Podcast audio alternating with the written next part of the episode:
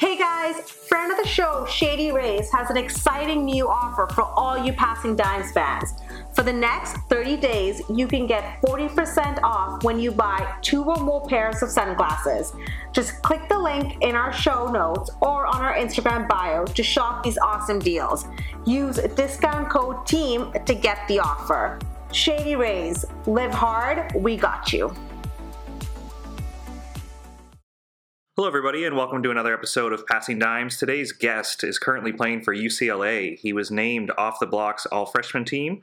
He is a provincial and national champion for both indoor and beach volleyball. He won the Canada Summer Games with Team Ontario and he's represented Canada on our youth national team. Please welcome to the show, Cole Kaczanski. Cole, thanks for doing this. Uh, thanks for having me. It's great to be here. Yeah, first of all, uh, as I mentioned before the show, I need to do a quick apology because when you and your brothers were coming through the O V A Beach Tour and even doing some live stream stuff for Can-Am, I've been calling you Kaczynski your whole life, and it's nice to finally get the record of uh, how to properly say your last name. No worries. I think um, I think the only time people started saying it right was uh, this year when I actually had to record it and then get it sent to uh, announcers so they would uh, they would finally say it. Yeah, credit to U C L A for doing that on your roster website. I think more teams should do that because there was a few that, that caught me off guard. Yours being the most specific, I was like, wow, I, I've been saying it wrong since I think you were thirteen or fourteen playing O V A yeah. stuff. So yeah, no, it's really nice, especially for a lot of guys on our team. A lot of guys have uh, hard to pronounce names. For sure. So to get you started, obviously you and your brothers are pretty famous around the Ontario circuit, and I imagine a lot of people in the Volleyball Canada circuit know as well that your dad's an Olympian. So with you guys growing up so close in age, with obviously you having a twin and an older brother, was volleyball always the sport for you guys, or were you guys playing everything and this was the one that uh, one of you got hooked on, all of you got hooked on? Like, how did this happen for you and your family? Uh, so for volleyball, we it wasn't always sort of our sport. We actually obviously started playing hockey. It's kind of a Canadian thing. So we played hockey for a couple of years and we were all playing rep. Um, but then one year, our mom's boyfriend was coaching a team and he was like, hey, why don't you guys try out? Because we had been playing beach and stuff sort of just for fun, um, like with each other and with our dad. So we went to this team's tryout and we all made the team. We weren't very good. It was sort of our first time actually like playing, playing. But that's how we started. We all started on the same team in fourteen U. Um, and we got to practice all together and we got to sort of train together. So after that point, I'd say we shifted away from hockey. I was the first to sort of quit because I was playing as a goalie and I didn't really, I didn't really love it as much. And then when volleyball came along, I was like, yeah, this is sort of what I wanted to do. So slowly we all stopped playing hockey and just wanted to focus on volleyball.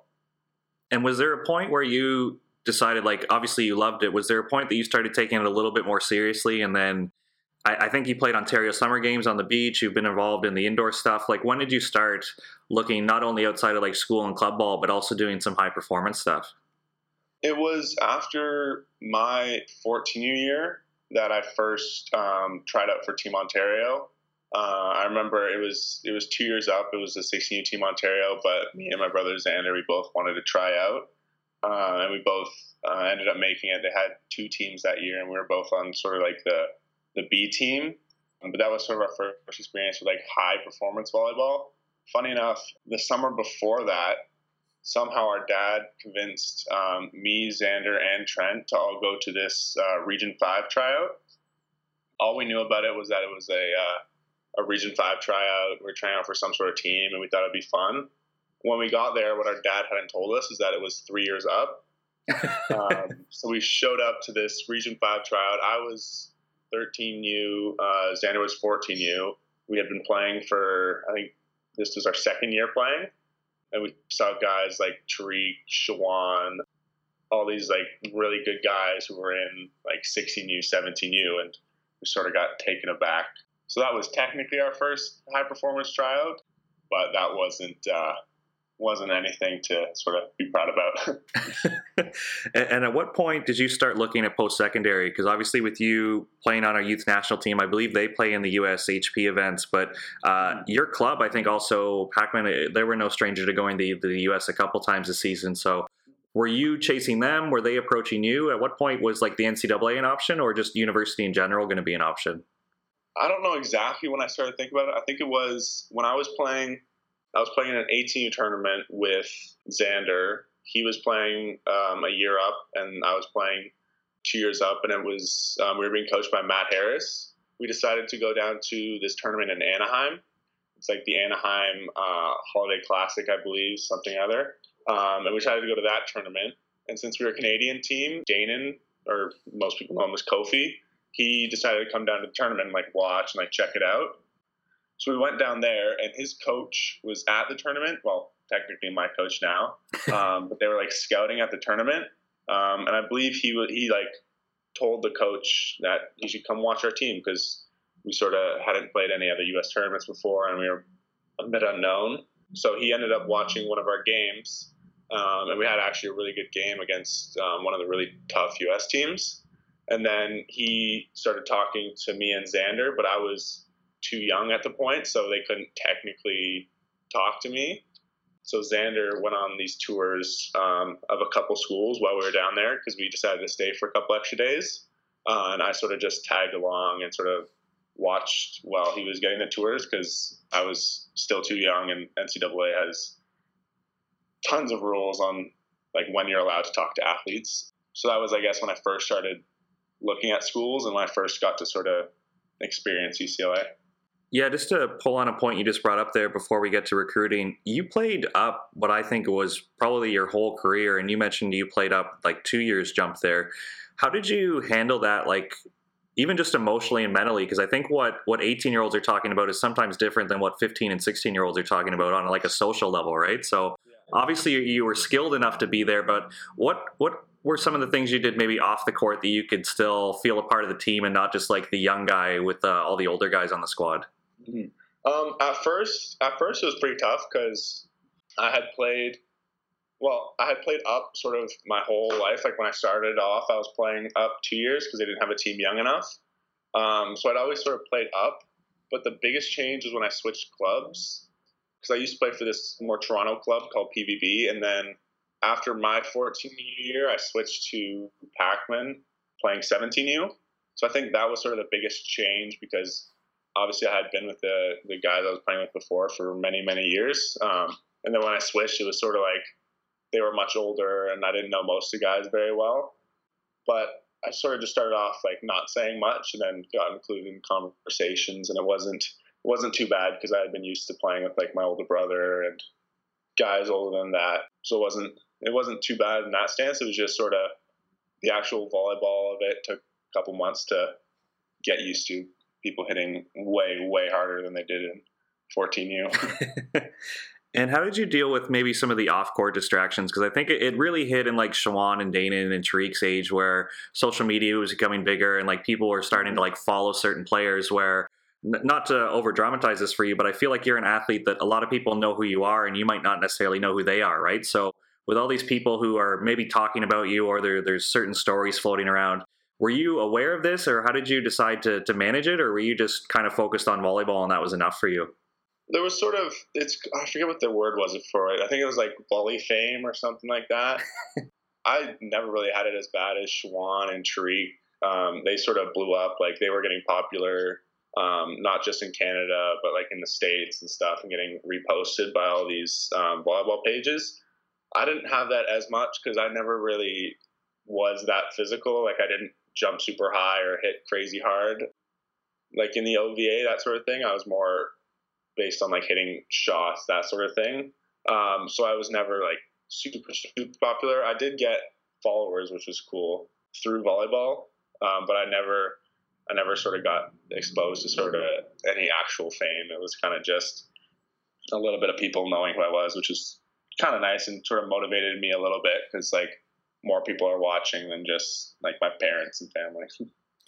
And how did you like to approach like goal setting as far as making these teams? Because obviously your club team is very competitive, but for you to be an underager, say at like a, a Canada Summer Games or a youth national team, was that confirmation that you were like able to play at that level, or were those goals that you you knew that was something that you set out and that was something you wanted to do with your your high performance career? Mm-hmm. Um, I always wanted to sort of play as high level as I could. So when I tried out for that first uh, Team Ontario team, when it was um, a sixty U team, two years up, that was sort of like I didn't think I was going to make it.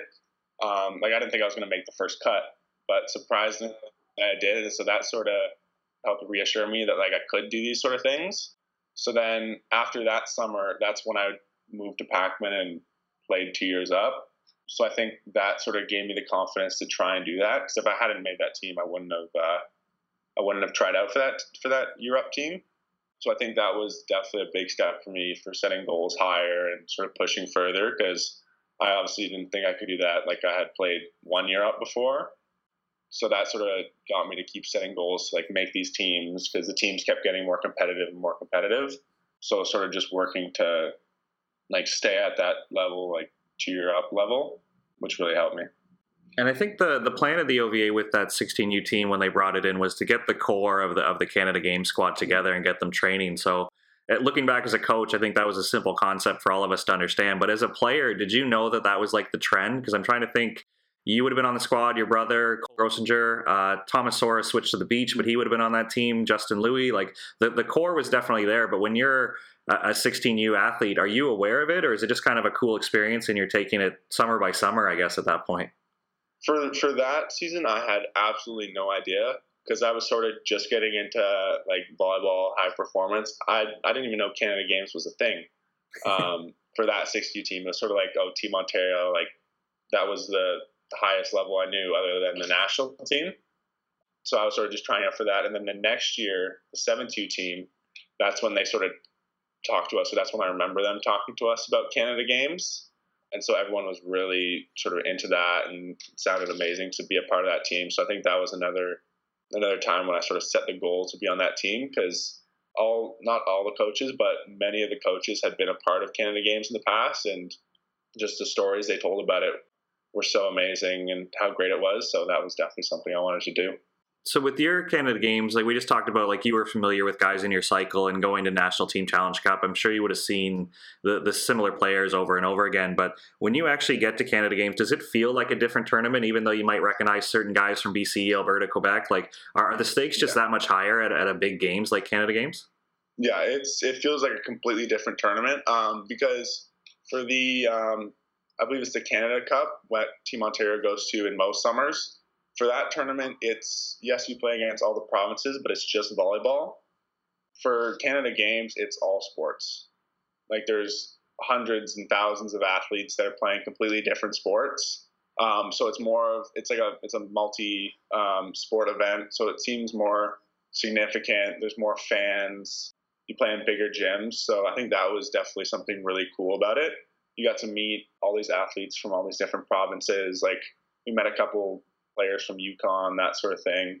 Um, so it's really cool, and you also get you get other sports coming to your game and supporting you. Um, so it definitely feels feels a lot bigger than just your regular Canada Cup, and so I think that was probably the coolest part about it. Awesome, and we did talk about how your club team went to the States a couple times. I'm just curious from your perspective, is the U S a different level? Did you feel like being on a top club from Ontario that you were you were going to be a top team at that tournament? Like, are, is Canada and the U S on par, you think, for what indoor volleyball is doing at the youth level? Mm-hmm. I would say, I would say the top teams, from my experience, like we went down there, when we played the top teams, we were on par, maybe a little below, but we could definitely compete and beat those teams. The thing is, when you first go down there, you're sort of taken aback because, especially in California, there's um, like the number of top teams is much higher because they have so many people. So I'd say the top level is just as good and around the same, but just the fact that they have so many teams, um, you're just not used to that when you first get there. Like, you're not used to playing on your second day, playing all these top ten teams who are, if they went to Ontario, they'd also be like top five, top three. Nice, nice. And for you to win uh, an eighteen U national championship, was that something that your team liked to talk about? Like, with Coach Jesse, is that something that we're writing on the whiteboard at the start of the season? Or how did you guys like to think about goal setting? Because I think it's it's fascinating with your age group. It's one thing to be labeled as like a top team, but you still got to deliver and perform. And I think you guys managed that very well over the season. Yeah, with um, with my Pakmen teams, that's sort of the thing we first say, like when we first get in the gym almost. We discuss what our goal is for the season, and everyone right off the bat is like national championship, thinking about national championship. Because in eighteen U, that's sort of the only goal there really is. Like, that's the top thing you can achieve. So at least, especially for the last season I played, as soon as as soon as we got in the gym, we wrote literally on the whiteboard, we want to win a national championship. So I think that was that was definitely um, something that really helped us sort of pursue that goal. And how do you find staying connected to that goal? Because I think in grade twelve of high school, there's so much stuff going on with applying to universities or colleges, and and club volleyball, I'm sure you practice probably, what, three times a week, but it's not like it's a daily task, right? So how are you staying connected? And to me, the O V A season, it's pretty long, right? So what are you doing a yeah. Tuesday night in February to make sure that you're going to win national championships in May? Like, how as a young athlete did you stay focused and connected to that? For me personally, uh, I think we practiced, yeah, we practiced three times a week. And then on the weekend, um, we also had a practice available to us. For me, one of the big things was just like strength training, like lifting weights. Eventually, for me, that just became like practice, because you can't obviously practice volleyball every day if you don't have access to a gym every day. So I just found that as another way to um, sort of keep like developing, keep working on uh, volleyball. Uh, and then also like playing other sports just to stay in shape and that sort of thing. But for a team, like pursuing that goal, I think just it's about working on basics, but keeping that goal in mind. Like, we weren't every day thinking national championship, national championship. Like, we got to work on our gameplay. It was sort of just having the goal of always being better, even in just like a regular, like Monday practice, um, and not sort of slacking off. And one thing that comes with the seventeen U and eighteen U years at club volleyball is just the extra distraction of recruiting. So with somebody like you, who's probably going to get a lot of attention, were you aware when somebody's wearing a certain jacket and they're around courtside, or did you try to block that stuff out? Like, if you were emailing either Coach Speraw or Coach Hawks at U C L A, did you know when they were standing by your court, or how did you kind of go through that process? Um, it was an interesting process, because you sort of talk to these different teams and then you'll like see them in person. I think with recruiting with like my coaches now, like U C L A, that sort of thing, like N C double A schools, I would know if they were going to be around the court um, because I'd have talked to them. And especially if it was a Canadian tournament, it's tough to come out. So they would like let me know that they were coming out. Um, so I was sort of prepared for that. I definitely noticed like the jackets around the court, but it's, you try to sort of keep it out of your mind. You don't want to be like, oh, what do they think? You kind of just want to focus on um, just playing your game. Because I've had instances where you sort of get in your head about who's watching, and then it just makes the situation way worse. Were you considering U Sports as well? Like, were any Canadian schools on your list of, of who you wanted to visit and talk to? Or as soon as you got exposed to like the N C double A, you knew that was the level you wanted to play at? At the end, like in my grade twelve year, I was sort of on the fence about U Sport or N C double A actually. I didn't really decide which way I wanted to go until I think it was a couple months into my grade twelve year. Um, because I really like the prospect of staying in Canada, obviously. It's like my home, that sort of thing. But then when I finally made my decision, I was kind of like, I want to have an experience. I want to obviously go to California and, you know, get away from the winter. So once I decided then, once I decided around, I'd say November, December, that's when I sort of actually decided I was going to go N C double A uh, versus uh, U Sport. It was kind of just at the last minute. Nice, yeah, because that's one thing that came up a lot around the Can-Am was uh, I think men's volleyball would be the sport that we're we're on par with with uh, the N C double A, and we could argue till we're blue in the face about other sports, but I think men's volleyball, Canada does really well to compete with the N C double A. So you mentioned that obviously the, the warm weather of California attracted you there. Was that the biggest influence, or or what did you choose to study, and what else went into your decision to go to U C L A? I wouldn't call that the biggest influence. It's obviously something really nice that I definitely enjoy every day, not having to bundle up and wear a massive winter coat. It's something really nice. But I'd say I'd say everything went into that decision. For me, I just thought U C L A was a school where I wanted to be, like from all points of view, like academics. They're a tremendous school academically. Volleyball, obviously, they're a great volleyball school, school especially historically. And John Speraw is a coach who's U S national team coach. Doesn't really get much better than that. And then yeah, being in California, um, sort of experiencing a different environment was something I really wanted to try out. So it was sort of everything that sort of combined to make me want to go there. Yeah, give us the, the behind the scenes of U C L A. So I counted this morning, there's twenty-two guys on the roster. Are there practice players as well? Because one thing that Al Skates was famous for was at practice, there was multiple courts going. Has John Speraw mm-hmm. kept that going, or has he kind of done his own thing? Or what are you doing with twenty-two guys on the roster and maybe a, a couple more, right? Yeah, we I think it was I think we had twenty-four at the start, and then I think last year they might have had like twenty-five or something. I don't know. But yeah, we have a lot of guys on the roster. A lot of guys, especially with um, sort of incoming players, tend to redshirt. So they don't they don't play in games, um, but it gives them an extra year of eligibility. So that's something that's um, helps us a lot. And then we're able to sort of keep guys for an extra year um, because in N C double A, you're only allowed to stay for four years um, competing as opposed to five years in U Sport. So we do redshirt a couple guys. And then there's no one who's a practice player. It just depends on who travels. So one game, like typically fifteen guys travel. Um, so if someone's performing really well in practice one day, then they might they might travel to the next game or so on. So it all really depends on how you perform. No one's really sort of you're only practicing for the team. Um, everyone has a shot at playing, which is nice. And was redshirting ever a conversation with you, or or how formal did you find out that you were going to get a roster spot as a first year? It it was sort of a thought of redshirting. Like obviously it's a big thing and it's a great tool to utilize. For me, I didn't really see myself redshirting. You know, N C double A, I want to sort of go for four years, get my degree.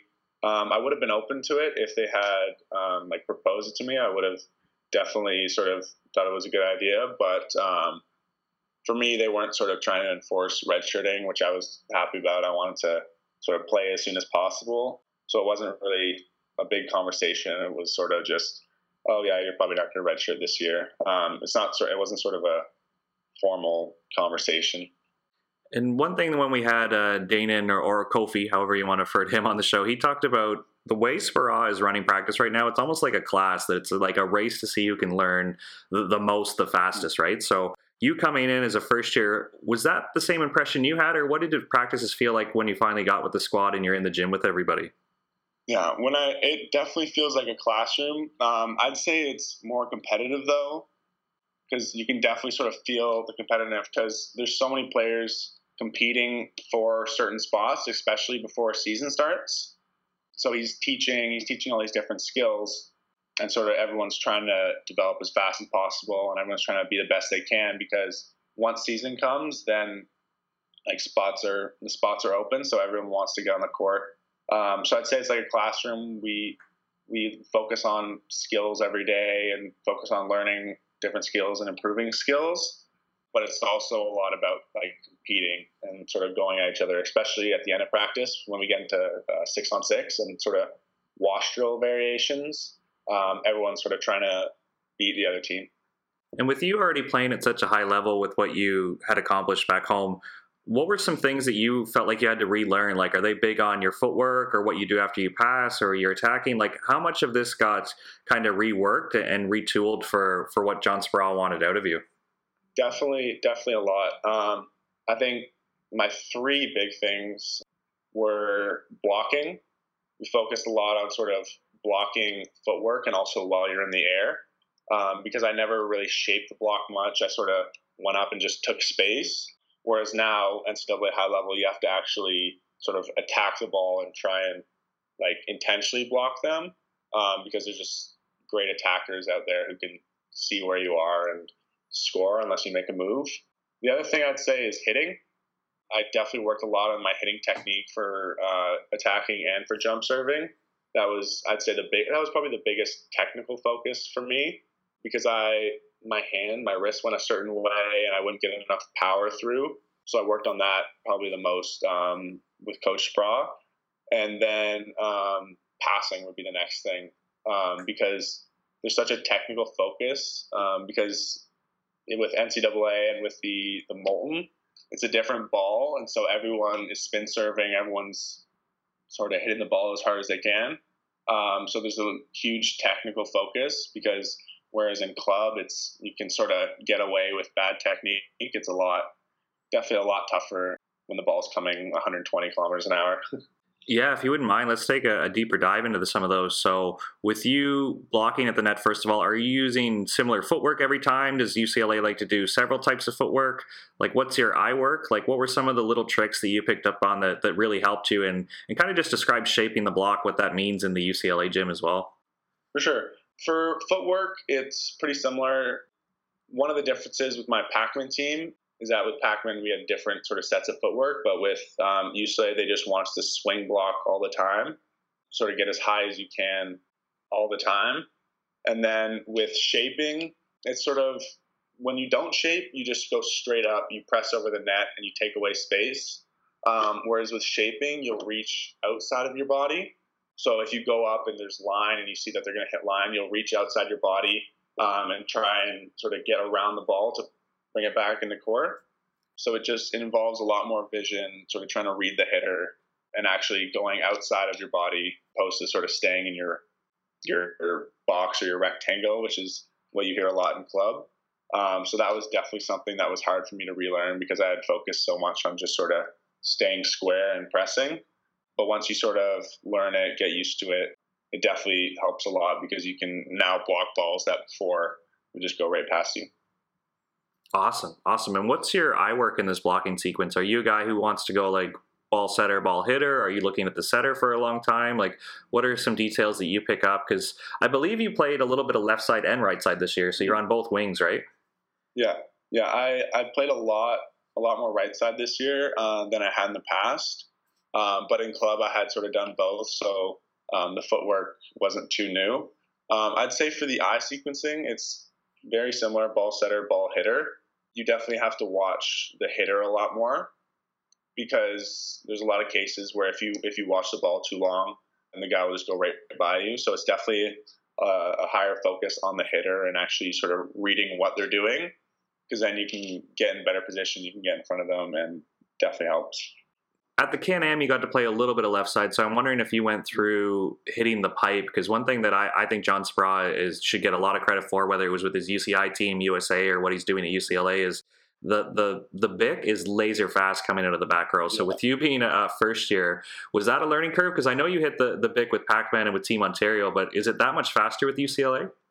It was, it was definitely faster. One thing that definitely helped me was in my last year at club, it was my twin who was setting me, and so we had... Um, we had worked a lot on like running the B I C and that connection. So I was used to doing it decently fast, but definitely when I went to um, U C L A, they ran it faster. It wasn't it wasn't too tough for the B I C as opposed to sort of like outside, right side, that sort of thing. I think the B I C is probably the area I was the most confident in hitting wise, and it was nice to get that sort of extra speed in there. It's more fun to hit it, that sort of thing. But definitely the B I C was something that we worked a lot on, especially in preseason. Um, I think every every practice we get um, outsides hitting B I Cs because it's sort of a huge focus, especially in like N C double A offenses.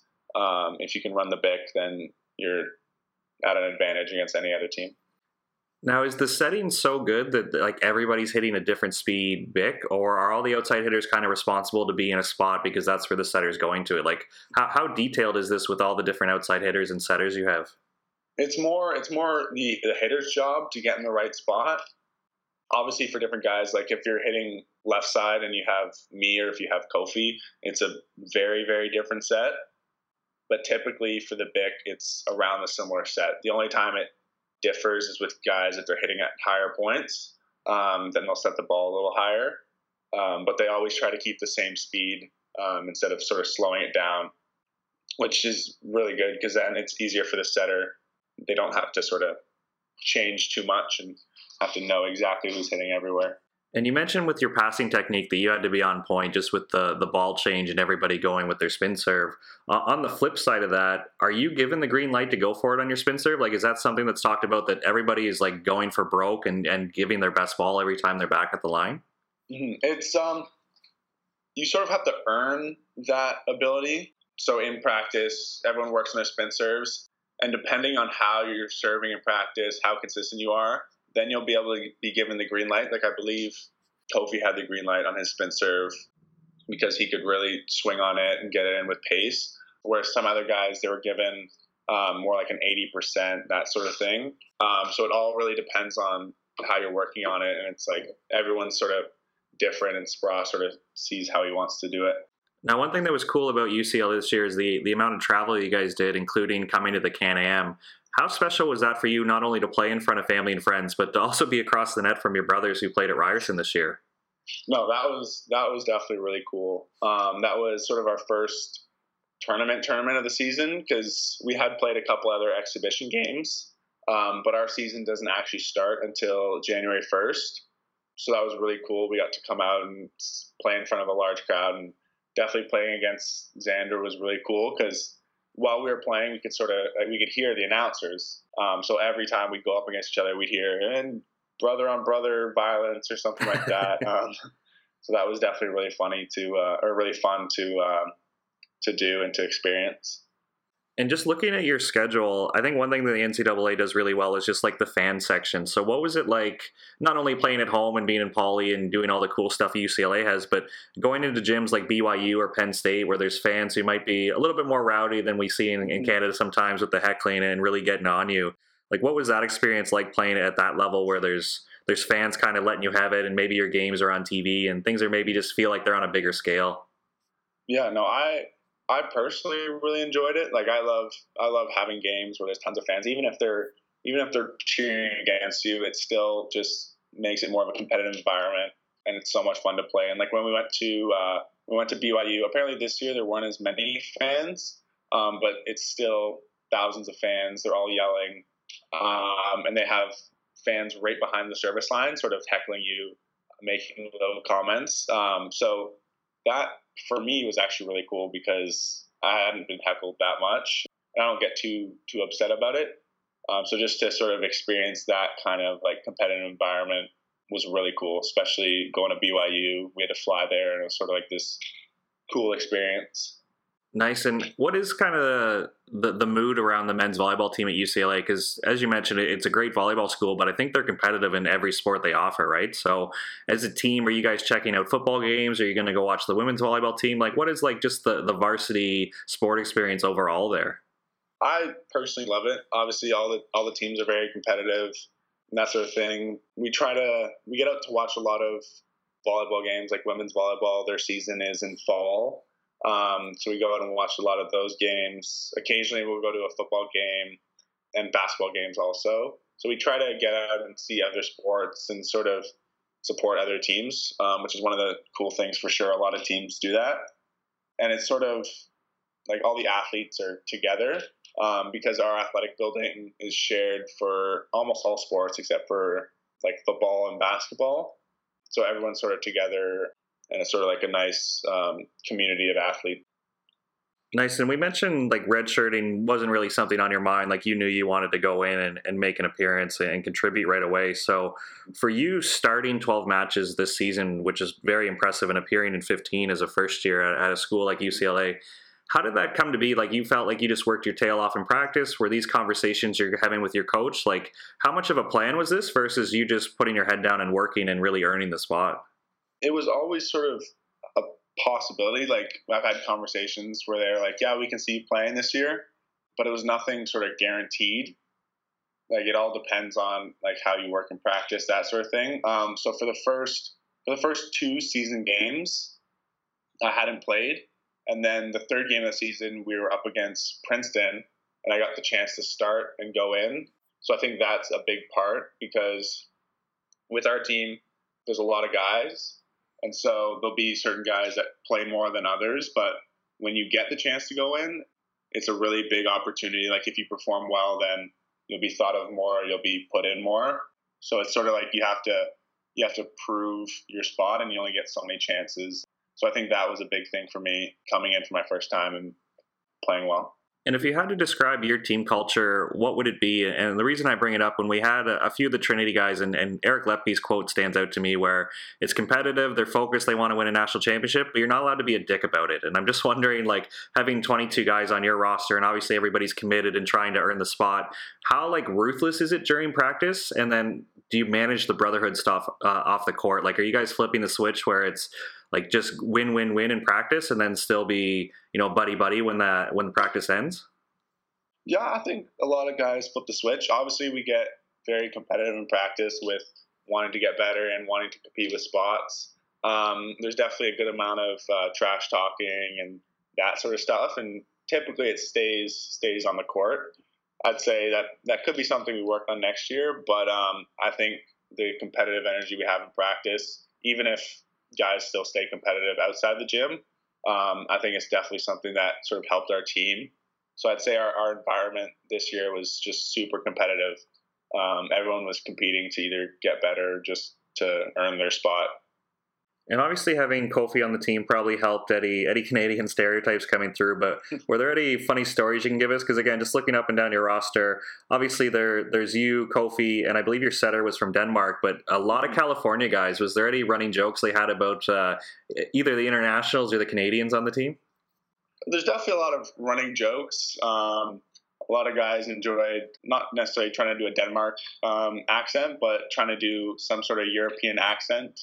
Um, when they talked to uh, Mads, who was um, the setter, that was definitely a big one. And then for for Canadians, they definitely talked about Drake a lot. That's one thing, one thing they talked about a lot, because music is definitely big in California, and obviously uh, Kofi's making music, so definitely Drake is one of the big topics. And one of the one of the biggest discussions is Drake versus the Beatles, which kind of an it's an interesting discussion because obviously the Beatles are.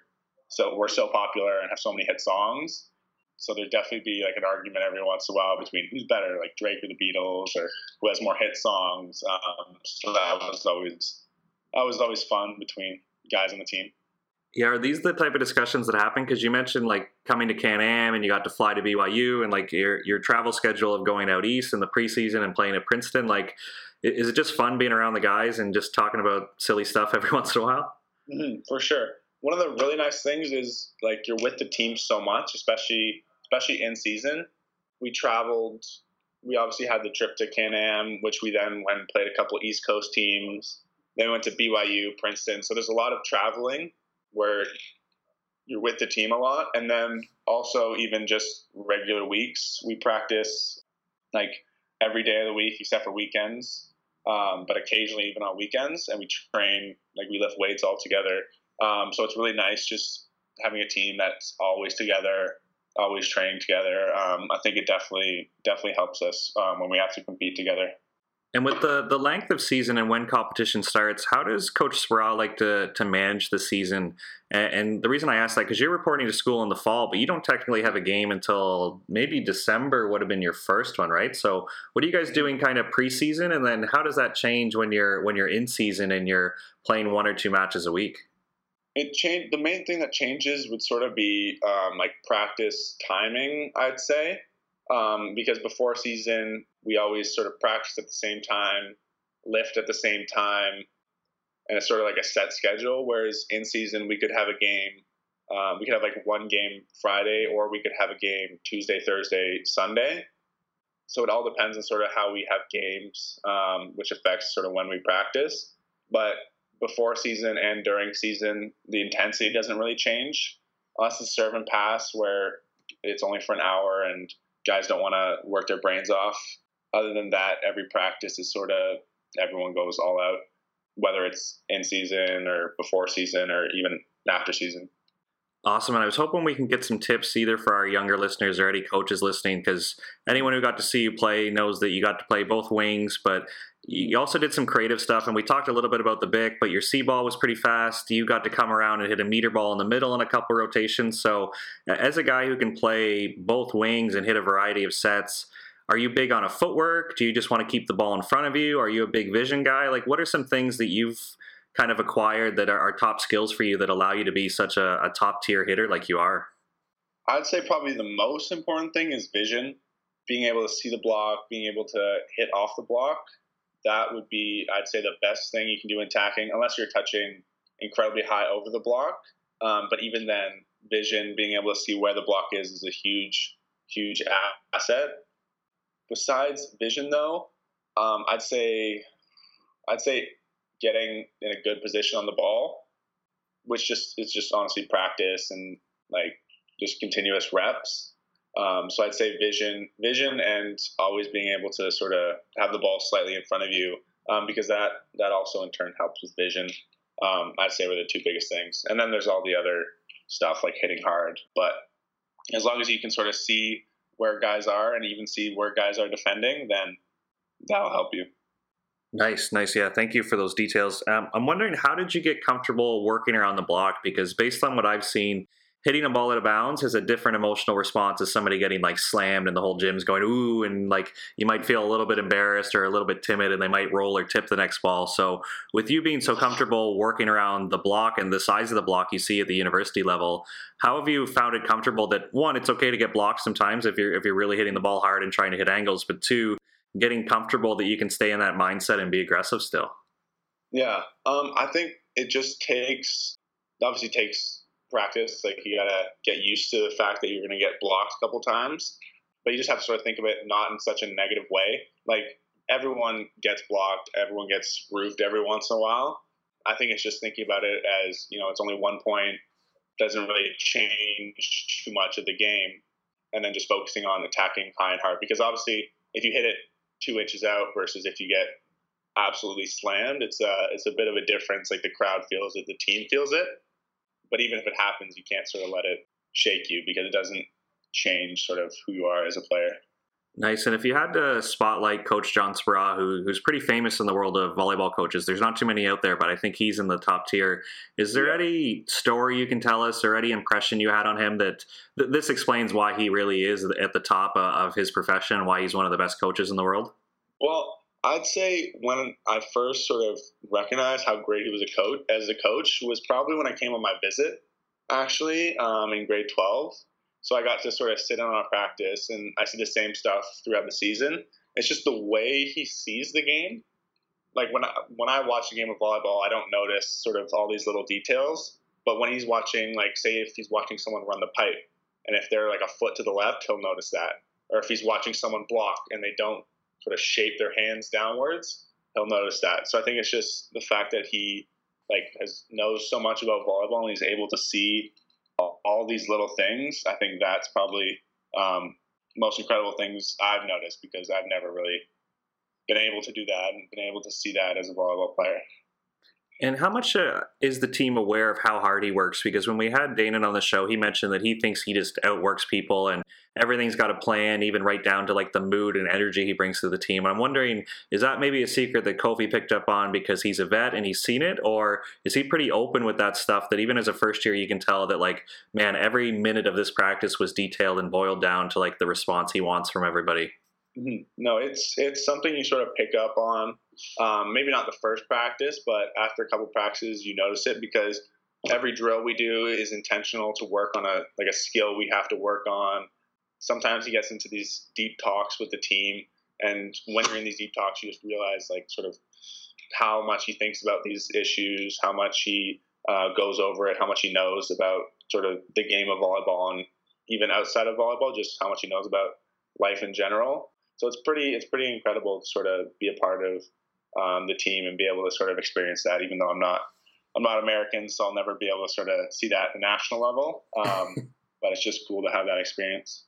Is that something that he's joked about with you, where he's training you up basically to play against him for Canada someday? Do those conversations ever happen? No, we haven't touched on that. Um, it's definitely something I've thought about it. But one of the nice things is he said this before I even start practicing.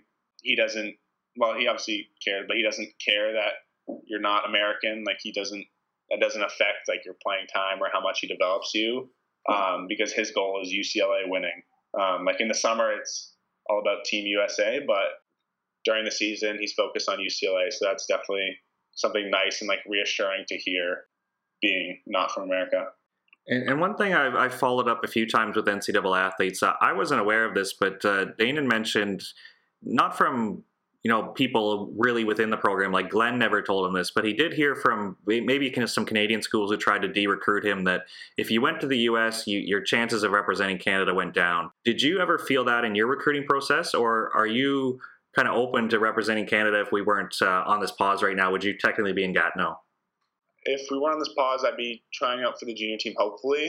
Um, I mean, the one the one thing is that school goes longer, so you have to sort of juggle that. Sort of classes. Like I'm about to start my finals week, um, whereas a lot of Canadian schools finished um, like a month ago at least.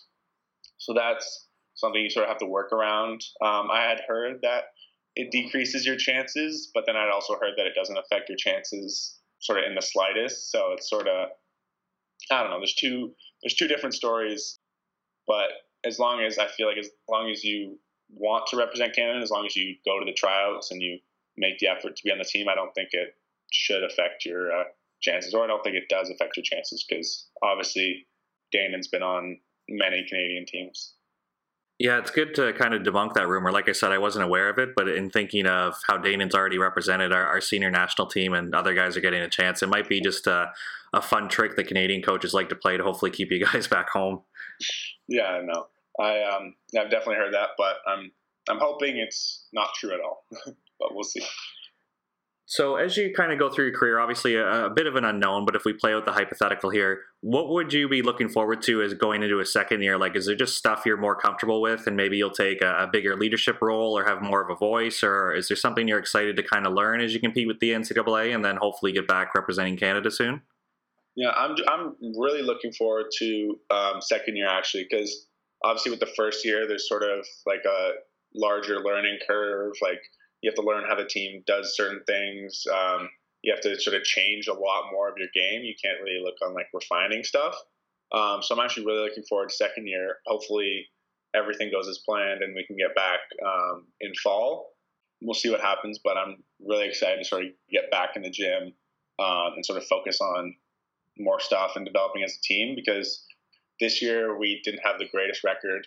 So coming back, I think a lot guy, a lot of guys will have more experience, like me included. So I'm actually really excited to see what happens, how we play, and how everyone comes back after this whole pandemic. Uh, one thing we're kind of learning through the show, just dealing with high performers, is just the ability to kind of dial it in when you need to and then kind of when to shut it off. So with you being a student athlete, you're away from home. Sometimes you're taking like plane trips away. Like, what are some things that you like to do to, one, ramp it up when it is game day, and two, what do you do to kind of balance so you're not just thinking about like volleyball, which got to, it has to get exhausting at a certain amount of time. So what are some things you like to do to kind of flip the switch so you can compete at the highest level? And then what do you do when you're trying to like ignore volleyball or not be in super compete mode all the time? For ramping it up, I definitely say one of the biggest things I do is just listen to music. Like, my music completely changes when it's like right before a game versus if I'm just hanging out. Um, right before a game, I definitely listen to more hardcore heavy music, like heavy rap, heavy metal, that sort of thing, um, just sort of to get myself in like that mindset. And then for winding down, honestly, I once sort of the game's over and once it's sort of out of my mind, I don't have too much trouble winding down. That's, I'd say, one of the nice things. Like, I'm obviously very competitive, like when it comes to volleyball or when it comes to like sort of like a a game that matters, like if it was like high school basketball or something like that, I'd be very competitive. But when it's sort of not that environment, when it's sort of more for fun, I find that I'm able to just sort of hang out, have a good time, be happy to sort of just play and be there. So for winding down, honestly, it's sort of not that big an issue. It's just the only thing I have to focus on is ramping up for games, which, yeah, which is kind of nice. I can just sort of, I can be very chilled and laid back when I'm not um, in that game mode. Nice. And last question before we get you out of here. Will we ever see you on the beach again, or is indoor where you feel like you're going to represent Canada the uh, most upcoming, I should say? Mm-hmm. I think I think indoor is the path I've chosen. That's what I want to do. I was actually really hoping this summer that there might be some beach that I'd be able to do, because like I love playing beach. It's so much fun, and um, I've done so much of it. I don't know if I'll ever sort of compete on the beach, but I'm hoping to play in some tournaments, you know, some – some O V A stuff, some sort of local stuff that's not uh, not crazy competitive. Nice, nice. Well, I encourage you to keep that door open just in case for my own benefit. But uh, if not, easy guy to root for on the indoor side. Thanks for sharing all the details you did and for taking the time. Sure. Thank you.